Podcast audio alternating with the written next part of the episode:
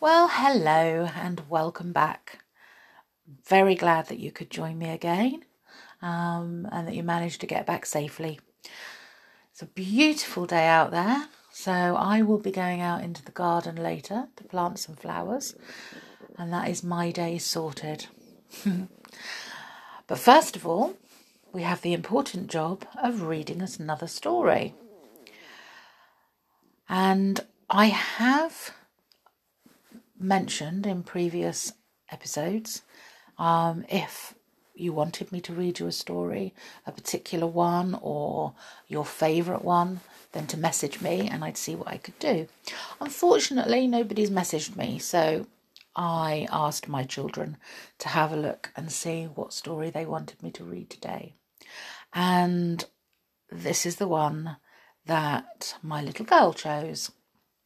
So this is for summer. Um, and it's a lovely, lovely story. It's called The Aristocats Adventure, and it's from The Aristocats, which is also a really good story. So here goes. Enjoy. Duchess and her kittens, Toulouse, Berlioz, and Marie were aristocrats. That meant that they had very fine manners and lived a comfortable life in an elegant house in Paris. Madame, their owner, loved them very much, and her butler Edgar had to make sure that their every need was taken care of. Edgar always did as he was asked, but deep down he was very jealous of the cats.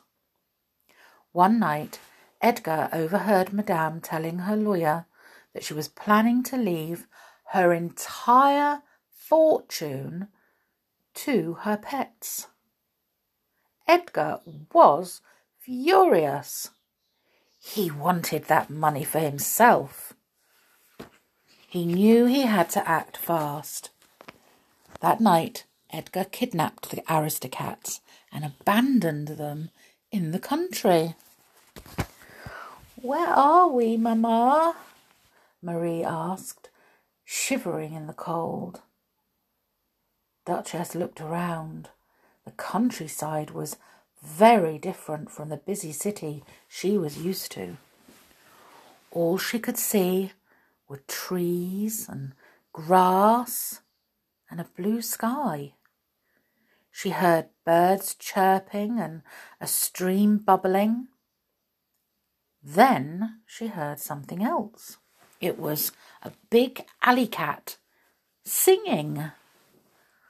The cat stopped singing and stared when he saw Duchess. He had never seen such a beautiful cat before. His name was O'Malley, Thomas O'Malley.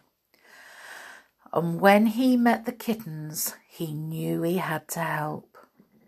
Soon the cats were on their way back to the city. Paris was very far away, but with O'Malley the trip was an adventure. The cats climbed aboard a milk truck for a ride. Then they pretended to be a train when they came to some train tracks. And it was very exciting when Marie fell in the river and O'Malley bravely rescued her. By the end of the day, the little ones were very tired from all they had done. We'd better stop for the night, O'Malley told Duchess.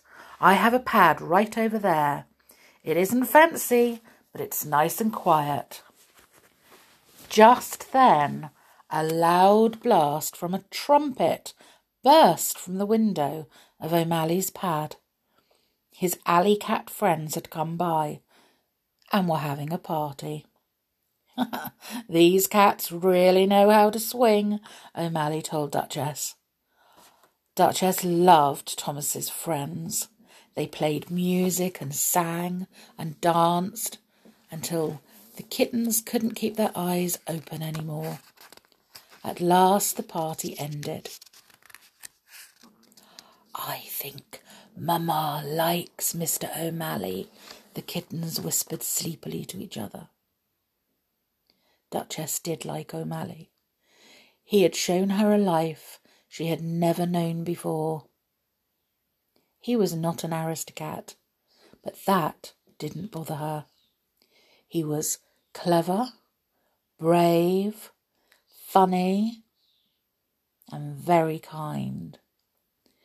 Duchess knew that with him by her side, she and her kittens would have nothing to fear.